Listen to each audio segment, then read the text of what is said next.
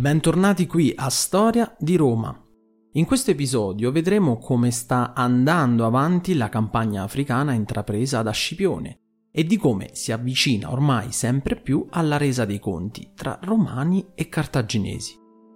I cartaginesi ormai sono rimasti senza truppe da poter schierare, o meglio sono costretti a richiamare in patria le uniche due armate che erano rimaste nel frattempo in Italia, isolate una in Liguria e l'altra in Calabria, ovvero quelle dei rispettivi generali Magone e il migliore del proprio tempo, Annibale. Sigla!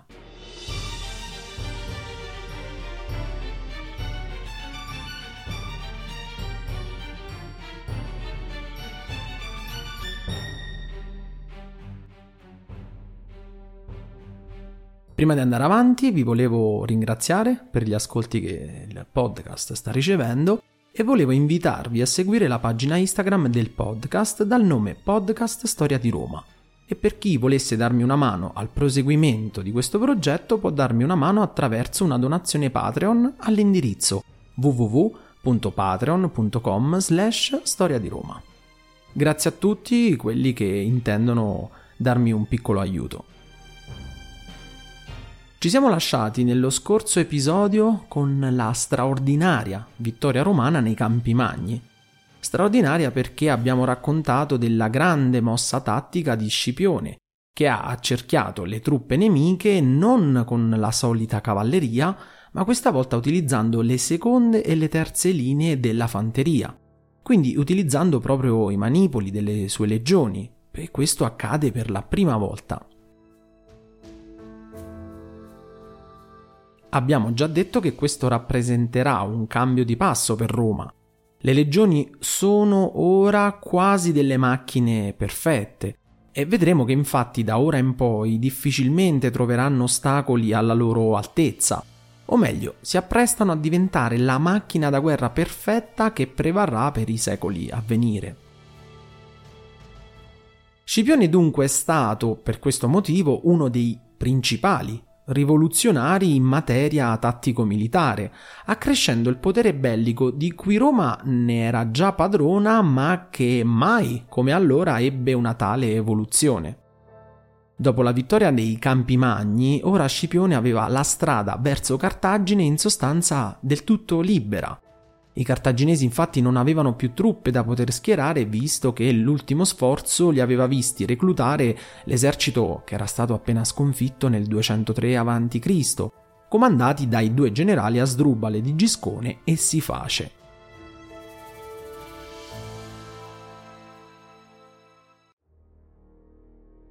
Proprio quest'ultimo tentò di sorprendere i romani con una sortita, ma venne catturato e mandato come prigioniero prima ad Alba Fucens, in Abruzzo, e qui colgo l'occasione per consigliarvi vivamente di visitarla perché ne vale la pena, e successivamente a Tivoli.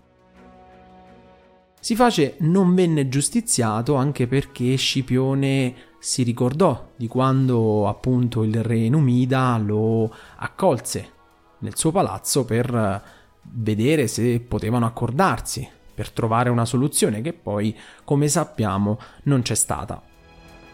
Asdrubale di Giscone invece dopo la sconfitta venne dai suoi stessi cittadini cartaginesi accusato di alto tradimento e piuttosto che finire ucciso preferì suicidarsi con del veleno.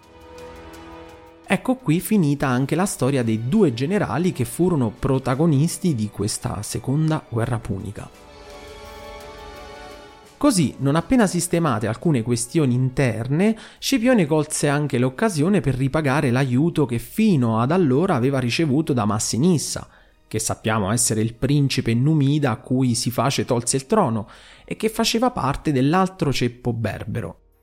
Così Massinissa tornò sul trono dei Masesili e aveva anche il suo regno confinante proprio con quello cartaginese che non solo era così ormai alla fine della guerra, ma aveva anche un fedele alleato romano che ne controllava strettamente i suoi confini. A questo punto Scipione con tranquillità si dedicò per i mesi successivi ad espugnare quei piccoli centri ancora fedeli ai cartaginesi e senza però mostrando alcuna pietà li sottomise e vendette la popolazione come schiavi, proprio per eliminare qualsiasi tipo di resistenza e mise anche sotto pressione ancora di più proprio quei cartaginesi che ormai stavano ad un passo per perdere la seconda guerra punica. Scipione mandò il suo esercito fino a pochi chilometri da Cartagine, ma non voleva assediarla.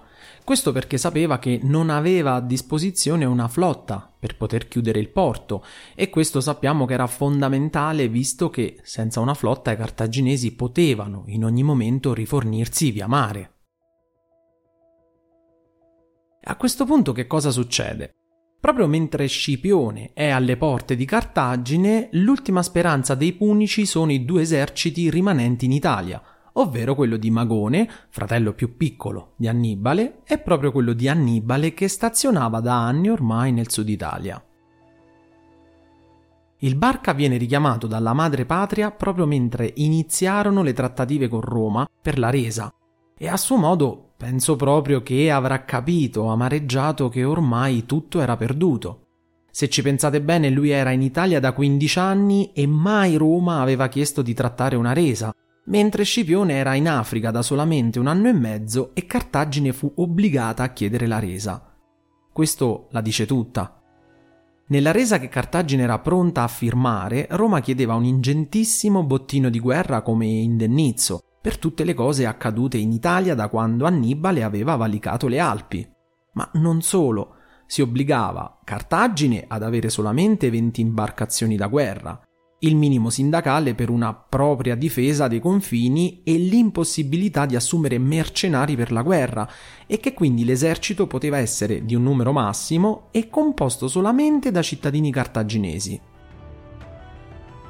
Tale negoziato prevedeva inoltre lo scambio dei prigionieri e dei disertori delle rispettive parti e la rinuncia ovviamente dei cartaginesi ad ogni tipo di attacco fatto per ampliare i propri confini e il conseguente abbandono totale di alcune isole iberiche dove erano rimaste qualche truppa di guarnigione seppur piccola e insignificante.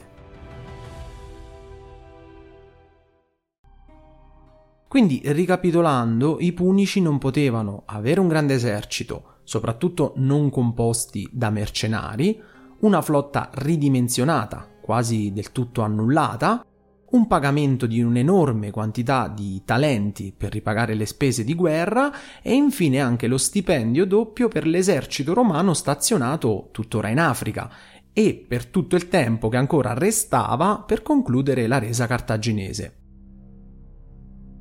Capite bene che era un trattato durissimo, ma Cartagine non aveva altre alternative dopo circa vent'anni di lunga e sanguinosa guerra, e che quindi dall'altra parte i vincitori ovviamente chiedevano una resa pesantissima.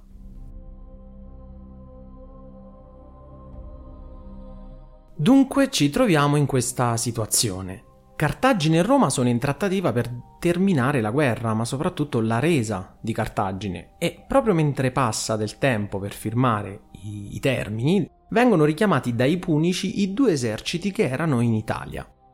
Questo perché?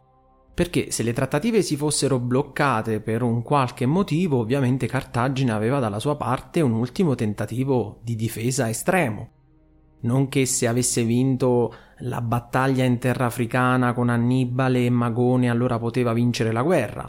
Sia Cartagine, ma soprattutto Annibale sapeva che l'esercito di Scipione in Africa era solo la punta dell'iceberg, perché Roma disponeva di un esercito enorme dislocato in tutta Italia e anche nella Spagna. Una vittoria in campo africano con Annibale al massimo avrebbe solamente avuto effetti diciamo minimamente benefici per la resa che Cartagine comunque avrebbe dovuto prima o poi firmare. Dunque nel 203 a.C. Annibale salpa dal territorio italiano e lo immaginiamo affranto, sicuramente con la voglia di potersi confrontare con il suo nemico per eccellenza e che mai finora aveva avuto modo di affrontare, ma comunque con tanto rammarico per come gli eventi erano mutati. Nello stesso anno intanto muore il grande personaggio politico e militare Quinto Fabio Massimo, il temporeggiatore, il primo personaggio che capì bene che Roma avrebbe dovuto cambiare strategia contro Annibale, perché era impossibile sfidarlo e batterlo in campo aperto. Resterà per sempre nella storia romana come personaggio che iniziò non solo a cambiare le sorti della seconda guerra punica in favore di Roma, ma anche un personaggio poi politico di tutto rispetto.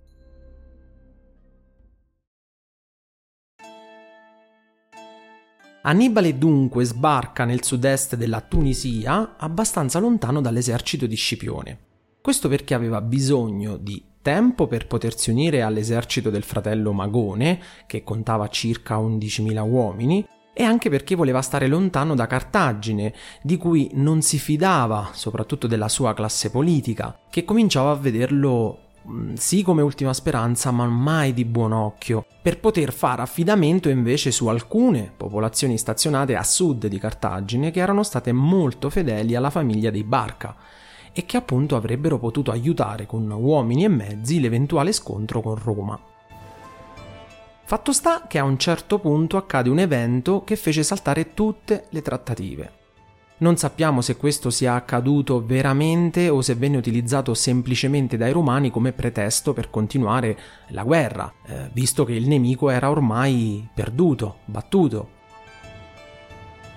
A largo della Sicilia ci fu un naufragio eh, di alcune navi cariche di vettovaglie e di beni alimentari e arrivati questi carichi fino nelle, nei mari di Cartagine, la popolazione affamata e sul punto, sul punto, di morire, visto che non vi erano più viveri in città, ma soprattutto un'inflazione che rendeva beni primari un bene di eccessivo costo, beh, la popolazione contro il volere di Roma se ne impossessò. Bastò questo piccolo accadimento per far sì che le trattative si interruppero e Scipione preparò così le sue truppe per attaccare una volta per tutte i Punici.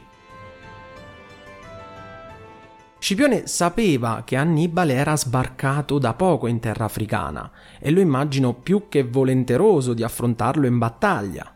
Il suo maestro, il suo modello, ma anche l'incubo romano per ben 15 anni, l'imbattibile Annibale, eh, Scipione adesso finalmente poteva dimostrare chi dei due fosse il migliore. Era molto sicuro di sé. Abbiamo visto nello scorso episodio come Scipione non solo apprese e rese sue le tattiche belliche di Annibale, ma le anche migliorò. Ci fu una evoluzione, ovvero la tattica annibaliana che prevedeva l'accerchiamento tramite la cavalleria superiore quella romana, grazie a Scipione poteva essere utilizzata anche solamente pensate con la fanteria, più precisamente con l'utilizzo della legione manipolare di cui disponeva. Ricordate attraverso le seconde e terze fila dei legionari? Ora si era arrivati alla resa dei conti. Chi vincerà tra i due grandissimi generali? Chi è il migliore? You know how to book flights and hotels. All you're missing is a tool to plan the travel experiences you'll have once you arrive. That's why you need Viator. Book guided tours, excursions, and more in one place. There are over 300,000 travel experiences to choose from, so you can find something for everyone. And Viator offers free cancellation and 24 7 customer support for worry free travel. Download the Viator app now and use code Viator10 for 10% off your first booking in the app. Find travel experiences for you. Do more with Viator.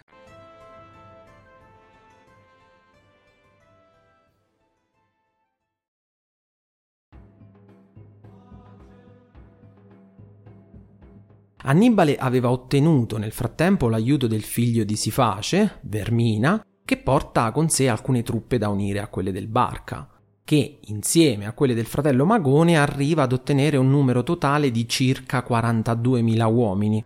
Scipione invece dal suo canto, che si era unito nel frattempo con la cavalleria di Massinissa, del solito Massinissa, ormai amico leale, dispone di circa 36.000 uomini, un numero più o meno che si equivale, ma c'è una grande differenza.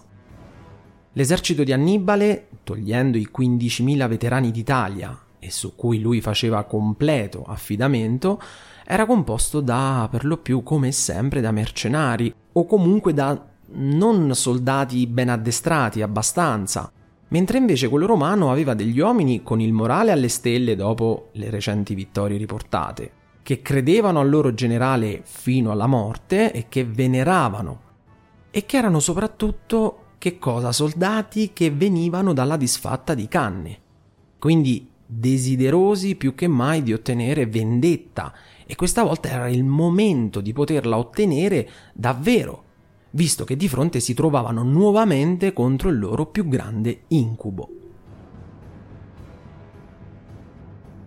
Ci troviamo a Zama, nell'odierna Tunisia, più precisamente a sud di Tunisi.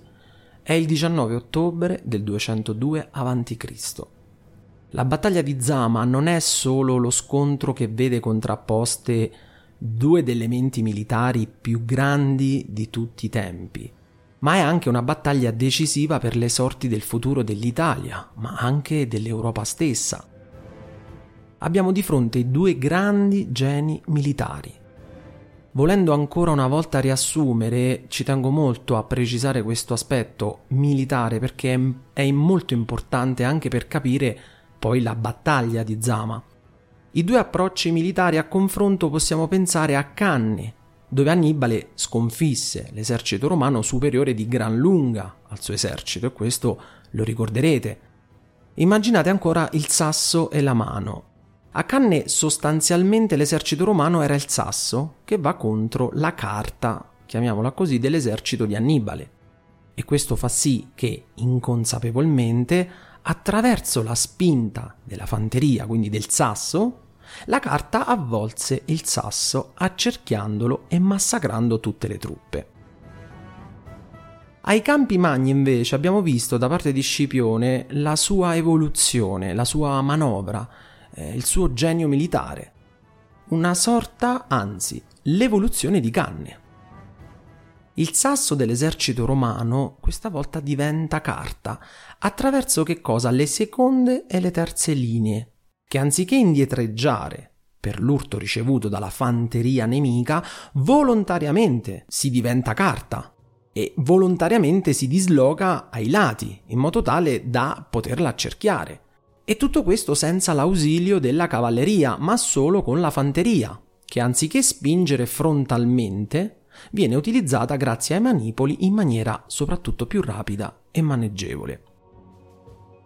Ma torniamo a noi, siamo proprio alla vigilia della battaglia di Zama. I due grandi personaggi della seconda guerra punica, i due più grandi personaggi del loro tempo, si incontrano per la prima volta prima dello scontro decisivo. Di questo incontro ce ne parla Polibio. I due massimi generali del loro tempo si incontrano prima della battaglia. Un momento sicuramente incredibile Annibale sappiamo che tenta di negoziare anche perché sa che non è una situazione facile per le cose che abbiamo già detto prima. Penso sia anche molto curioso di vedere personalmente, di conoscere il grande generale romano di cui tutti parlano e di cui soprattutto conosceva ovviamente ogni sua mossa e gesta prima di quell'incontro. Le condizioni però sono già quelle dettate dal primo trattato di cui abbiamo parlato e che è stato interrotto precedentemente, ma sicuramente Scipione aspettava questo momento da anni e non vede l'ora di potersi confrontare con il suo mentore e quindi a parte le trattative Scipione ha voglia di combattere, cerca lo scontro in tutti i modi.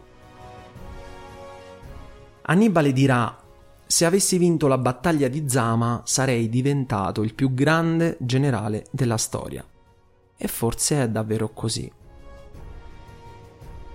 Annibale ha contro un esercito più preparato e compatto, meglio addestrato, e contro un generale che ha migliorato e reso proprie le sue tattiche. Dalla sua parte, invece, ha qualche asso nella manica, 80 elefanti, che in realtà servono a poco, visto che i romani erano riusciti ormai a domare attraverso varie misure, ma che comunque costringeva Scipione a, ad utilizzare un particolare tipo di schieramento a colonna, e non quello classico a scacchiera. Ha dei mercenari più versatili, ovvero gli iberici e i liguri, e ha una certa superiorità sulla fanteria. Avendo questa superiorità sulla fanteria e invece, essendo carente dal punto di vista della cavalleria, sa che Scipione da buon romano prediligerà sempre uno scontro di fanteria, ma sa anche che Scipione ha perfezionato la sua manovra di, di avvolgimento proprio con la fanteria, vedi i campi magni. Se riuscirà a portare il nemico ad una battaglia di fanteria, avrà una speranza di vittoria. Ed è proprio quello che Annibale farà, ed ecco perché parliamo di un genio militare e non solo di un ottimo generale.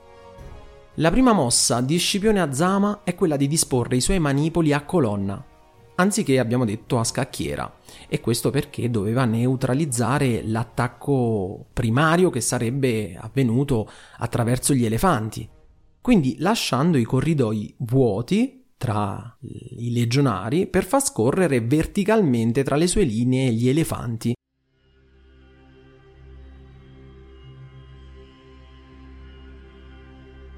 Chiude la prima linea con alcuni ausiliari e soliti classici velites che dopo il lancio dei giavellotti sarebbero dovuti arretrare, restando però in ordine in colonna per far passare ovviamente gli elefanti. Infine la temibile cavalleria numidica sul lato destro e quella romana guidata da ausiliari italici e romani sulla sinistra comandata dal solito e fedele amico Caio Lelio. Annibale dispone così il suo esercito. Al centro elefanti e subito dopo truppe mercenarie composte da Liguri e Galli. Nella seconda linea di fanteria pone i cartaginesi e africani, mentre nell'ultima linea la vera forza di Annibale, ovvero i veterani d'Italia. I suoi soldati straordinari che combattevano con lui da ormai 15 anni.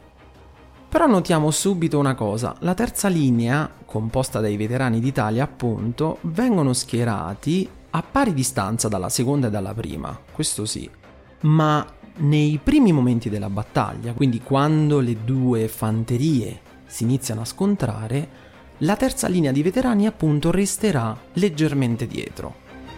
E adesso vedremo perché. Lo scontro lo inizia il generale romano, d'altro canto Annibale ha dato degli ordini ben precisi. Sapendo che la cavalleria romana è superiore, sia di numero ma anche di forza, quindi ordina alla sua cavalleria di disperdersi, o meglio di farsi attaccare, ma di arretrare, così che lui non perda la sua cavalleria, ma soprattutto che così terrà impegnata con l'inseguimento la cavalleria avversaria, che non vuole appunto sul campo di battaglia.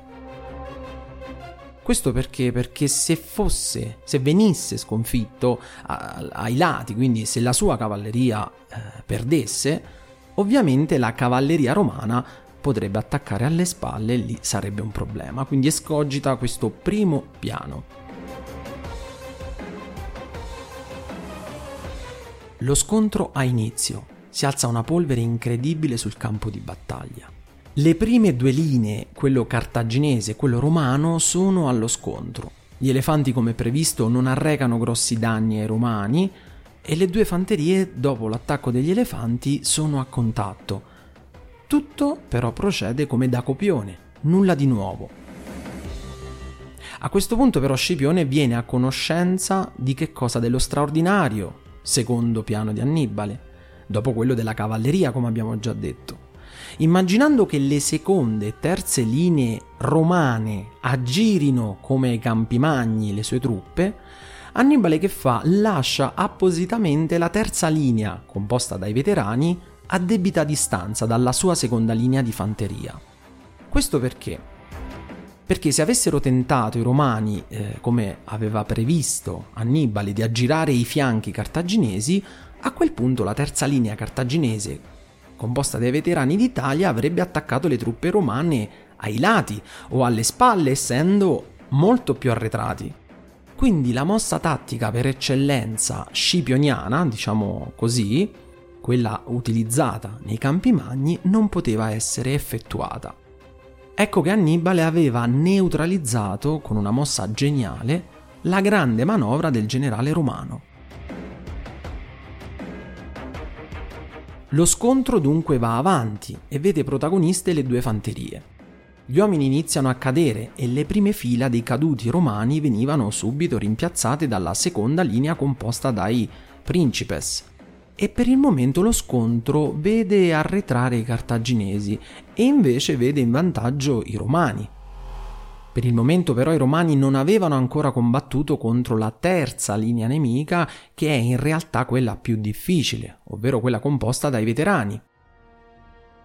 Scipione non può, come abbiamo detto, utilizzare la sua manovra a tenaglia utilizzando le seconde e terze linee della fanteria. Per cui si procede allo scontro sanguinario tra le fanterie, uno scontro diciamo classico, Annibale a questo punto ha un'altra idea. I suoi mercenari delle prime due linee che scappavano, o che sono stanchi, o che abbandonavano la, la linea di combattimento, il fronte, alcuni venivano uccisi e infilzati dai veterani posti sul retro, gli altri che riesce a mantenere in campo o comunque qualcuno stanco che arretrava li inizia a sistemare ai lati della terza linea, dunque di quella dei veterani. Così facendo, immaginate che la terza linea diventa molto più ampia, molto più lunga e quindi potenzialmente potrebbe avvolgere lo schieramento romano. E per evitare ciò, che cosa fa Scipione? Ordina così ai suoi uomini di assottigliare tutto lo schieramento, e questo per evitare l'accerchiamento che Annibale stava preparando. Assottigliando però tutto il fronte, è vero che riesce a coprire per lunghezza tutto lo schieramento cartaginese, ma è anche vero che ha meno uomini, meno uomini che potevano sostituire gli altri in prima fila e quindi molto rischioso dal punto di vista del, del possibile sfondamento della linea. Dunque diventa un combattimento in sostanza corpo a corpo fino all'estremo.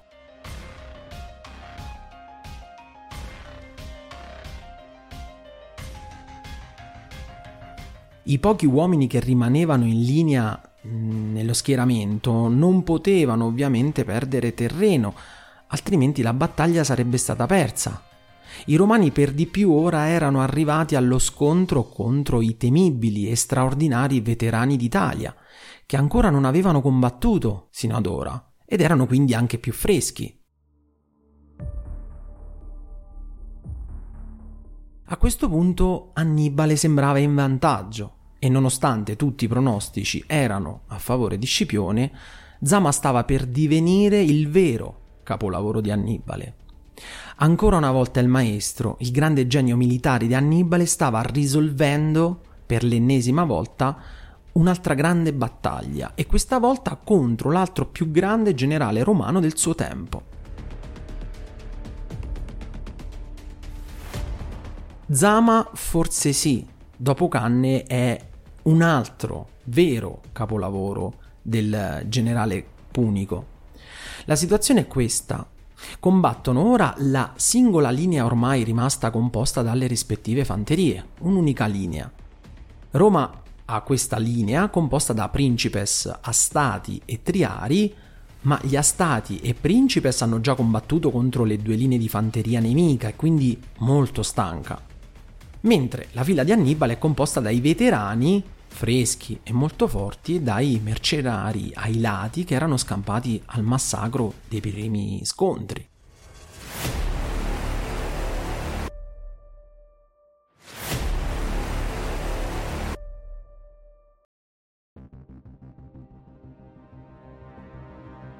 Il vantaggio tattico di Annibale quindi adesso è assolutamente fenomenale.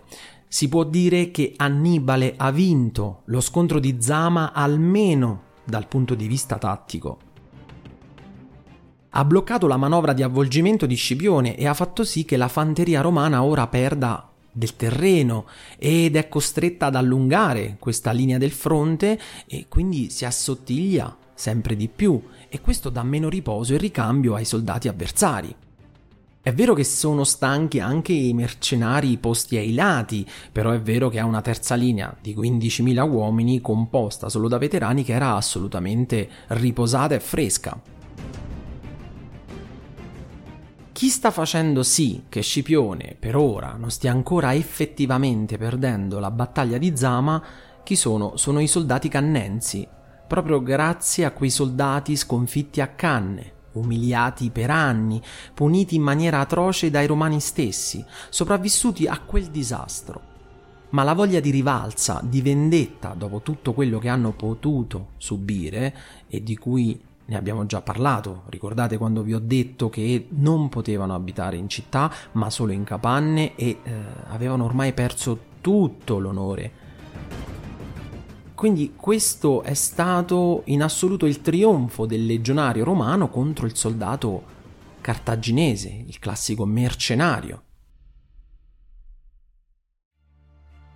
Combatterono con una tale forza d'animo e collera che il fronte romano stava ancora reggendo, nonostante la stanchezza e nonostante stessero combattendo contro i leggendari veterani di Annibale.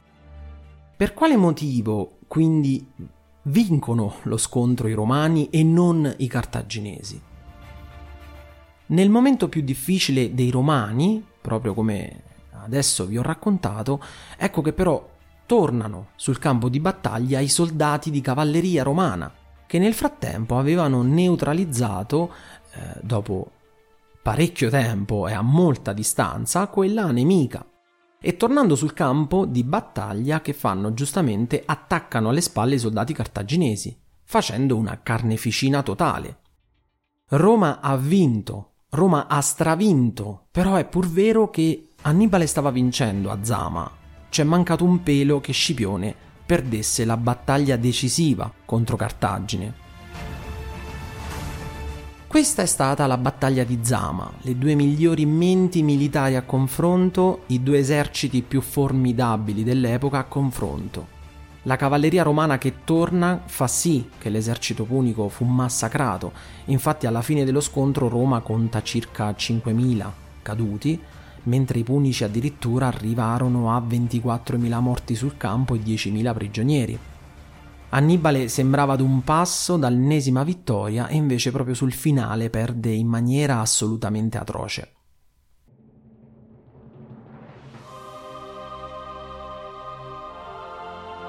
A questo punto Cartagine non ha più eserciti, non ha più modo per ribattere e modi per strappare condizioni migliori.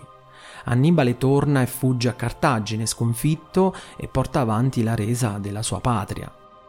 Scipione a questo punto non voleva però distruggere Cartagine e Roma, se avesse voluto, avrebbe potuto farlo tranquillamente. Si mostrarono magnanimi e si decise di lasciare Cartagine come una piccola potenza perché ormai e in futuro non poteva e non doveva assolutamente creare o riproporre condizioni tali per cui potesse divenire una minaccia per Roma. Le condizioni di pace che eh, Roma detta ora dopo la sconfitta di Zama in realtà non furono tanto peggiori di quelle che prevedeva il trattato precedente. Ovviamente erano condizioni già di per sé molto dure per i cartaginesi e non si applicarono ulteriori sanzioni.